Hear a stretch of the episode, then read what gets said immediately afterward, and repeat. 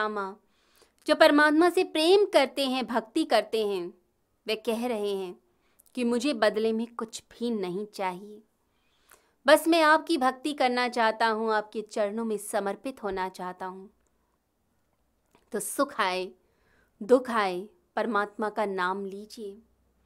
प्रभु को बुलाइए अपने हृदय में कि वह आए और आपके हृदय में बस जाएँ। सुख दुख को समान भाव से भोगिए। और प्रभु का नाम लेते रहिए, नहीं तो अंत समय में व्यक्ति जैसे एक हज़ार बिच्छू डसते हों, ऐसी पीड़ा उसको होती है। जैसे सर्जरी होती है, एनेस्थीजिया दिया जाता है तो मृत्यु भी एक गहरी बेहोशी है। तो उस समय जब आपकी आत्मा निकाली जाती है, जब आप शरीर को छोड़ते हैं तो उस समय तो एक अलग ही अवस्था में आप होते हैं। आसक्तियों की पीड़ा इतनी होती है, छोड़ा नहीं जाता संसार। ज़बरदस्ती आपको निकाला जा रहा होता है। ज़बरदस्ती देह छुड़वाई जा रही होती है, क्योंकि भोग इस शरीर का खत्म हो गया। अब आपको छोड़कर जाना है। तो भगवान का नाम ऐसा बस जाए कि हिचकी भी लें तो भी भगवान का नाम। इसे योगी जन हर समय ओम का उच्चारण करते हैं। ओमकार का ध्यान करते हैं। ओमकार बिंदु संयुक्तम नित्यम ध्यायन्ति योगिनः।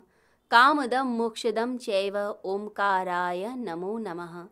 ओमकार पर ध्यान करते हैं जो कामनाओं को पूर्ण करने वाला, मोक्ष प्रदान करने वाला, उस पर अपनी दृष्टि गड़ा देते हैं।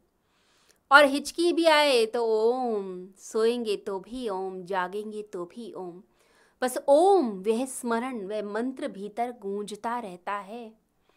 तो सुख आए तो भगवान श्री कृष्ण के साथ भोगें। दुख आए तो भी भगवान के चरणों से जुड़े रहें। तब वे शक्ति देगा, प्रभु शक्ति देते हैं। तो सुख और दुख को समान भाव से जो भोग ले, वही योगी, वही ज्ञानी, और ऐसा ज्ञानी हम सभी ने बनना है। गीता संदेश देती है कि समता का पालन करो सुख दुख में समान रहो। जब गीता में हम सांख्य योग को पढ़ेंगे, स्थित प्रज्ञ के लक्षणों को पढ़ेंगे तो पहले लक्षण में भगवान कहते हैं कि कामनाओं का त्याग करो, इच्छाओं का त्याग करो। और दूसरे श्लोक में जब हम देखेंगे तो भगवान कहते हैं, जो सुख और दुख में समान रहता है, वही प्रज्ञावान है। उसी की मति स्थिर है, बुद्धि स्थिर है। तो अपनी मति को स्थिर करें, बुद्धि को स्थिर करें और गीता के अमृत को अपने भीतर लें। जब तक वह अमृत आपके अंदर नहीं जाएगा, औषधि के रूप में काम नहीं करेगा, तब तक जीवन में परिवर्तन आने वाला नहीं है। मनुष्य की हालत ऐसी है कि वह स्थिरता में रहता नहीं। वह बदलता रहता है, परंतु स्थिरता चाहिए, बिना स्थिरता के गति नहीं। इसलिए गीता आपको स्थिरता देती है, आपको मुक्त करती है। हर अध्याय योग से जुड़ा हुआ। विषाद योग देख लीजिए, भक्ति योग देख लीजिए, सांख्य योग देखिए, कर्म संन्यास देखिए तो हर अध्याय योग बार बार परमात्मा से जोड़ने की बात की जाती है, क्योंकि जो ब्रह्मांड का सत्य है, वो तो सत्य रहेगा। आप उसे झुटला नहीं सकते। परमात्मा चारों ओर बिखरे हुए हैं, उन्हीं के हस्ताक्षर हैं सृष्टि पर। बस उनसे जब युक्त हो जाते हैं हम तो हम योगी बनते हैं। और गीता हमें यह भी सिखाती है, आत्मन ये बात मना तुष्ठा, अपनी आत्मा में जो संतुष्ट रहना सीख जाए, वह योगी कहलाता है। हर समय दुनिया की भागा दौड़ी में मत रहिए। खाली बैठे हैं तो अखबार उठा लिया। ज़्यादा है टीवी ऑन कर लिया। लोगों से गप्पे बांधने लग गए, क्योंकि आत्मा में संतुष्ट कौन है? बोर होते हैं तो लोगों के पास जाना चाहते हैं, चीज़ें छूना चाहते हैं, परंतु अपने भीतर नहीं कोई मुड़ना चाहता। अपने से ही इतनी बोर्डम है, बोरियत है। तो अपने आप को जो समर्पित करना जानता है और अपने आप में संतुष्ट रहना जानता है, वही योगी कहलाता है। लोग अर्थी लेकर जाते हैं तो भी कंधा बार बार बदलते हैं, दुखने लगता है। जब कंधा बदलते हैं तो थोड़ी देर का रिलीफ मिलता है तो ऐसे ही ज़िंदगी के बोझे को थोड़ी देर के लिए हम भुला देते हैं और सोचते हैं शांति मिल गई। परंतु ये शांति नहीं है। ये थोड़ी देर का रिलीफ है, थोड़ी देर की बेहोशी है। परंतु जो अपनी आत्मा में संतुष्ट रहना सीख जाता है, अपनी आत्मा में स्थिर रहना सीख जाता है, परमात्मा से जुड़ा रहना सीख जाता है, उसी का योग सिद्ध हो पाता है।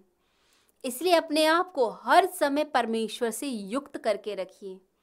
बार बार गीता में युक्त शब्द का प्रयोग होता है। बार बार गीता कहती है, युक्त आसीत मत पर आत्मन ये बात मन तुष्टा, ये सब शब्दों का प्रयोग है, जिसे मनुष्य को बार बार याद दिलाया जाए कि तुम कौन हो? अपने स्वरूप का स्मरण रखो।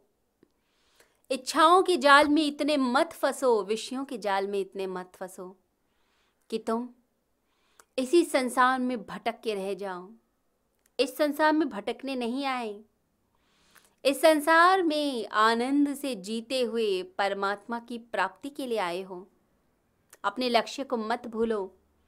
गीता परम लक्ष्य देगी, परम दिशा देगी। आपको जीवन जीना सिखाएगी।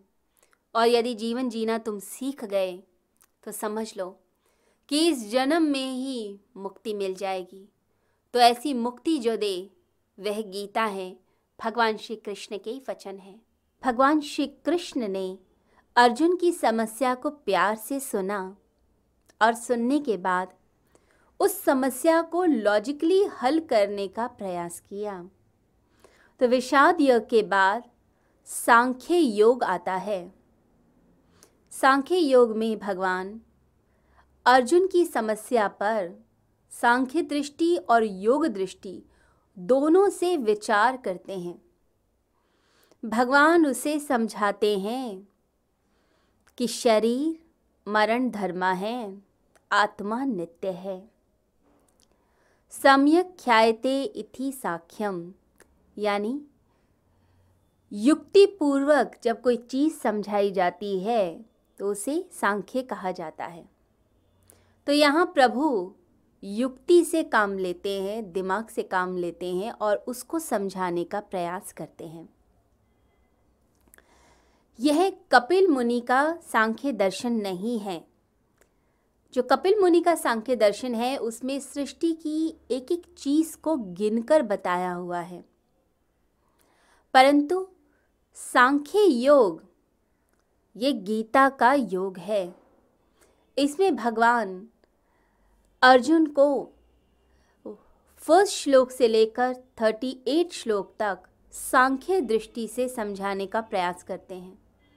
भगवान दो कॉन्सेप्ट्स इसमें समझाते हैं सांख्य दृष्टि से, कि एक तो शरीर मरण धर्मा है और आत्मा नित्य है। देह और देही, देह जो ये शरीर है और देही जो इसके अंदर रहता है, इसको समझाते हैं। और साथ ही साथ स्वधर्म के बारे में भी समझाते हैं कि तुम्हारा धर्म क्या है? अब स्वधर्म क्या होता है इसकी व्याख्या भगवान श्री कृष्ण श्लोक नंबर थर्टी से थर्टी एट के बीच में करते हैं। तो पहला जो सिद्धांत है, देह और देही का, इसमें भगवान बताते हैं कि जैसे हम वस्त्रों को बदलते हैं, बिल्कुल इसी प्रकार से आत्मा शरीर को धारण करता है और शरीर का त्याग कर देता है।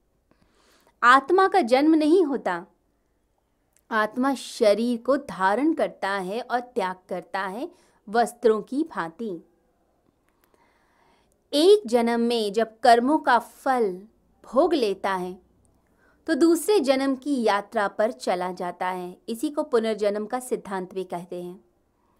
और ये जो आत्मा है, ये अजर है, अमर है।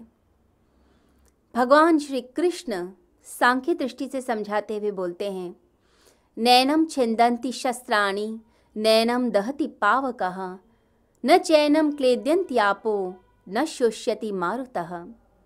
इस आत्मा को कोई शस्त्र भेद नहीं सकता। इसको जल गीला नहीं कर सकता। इसको अग्नि नहीं जला सकती, इसे वायु नहीं सुखा सकती। पंच तत्वों के पार है यह आत्म तत्व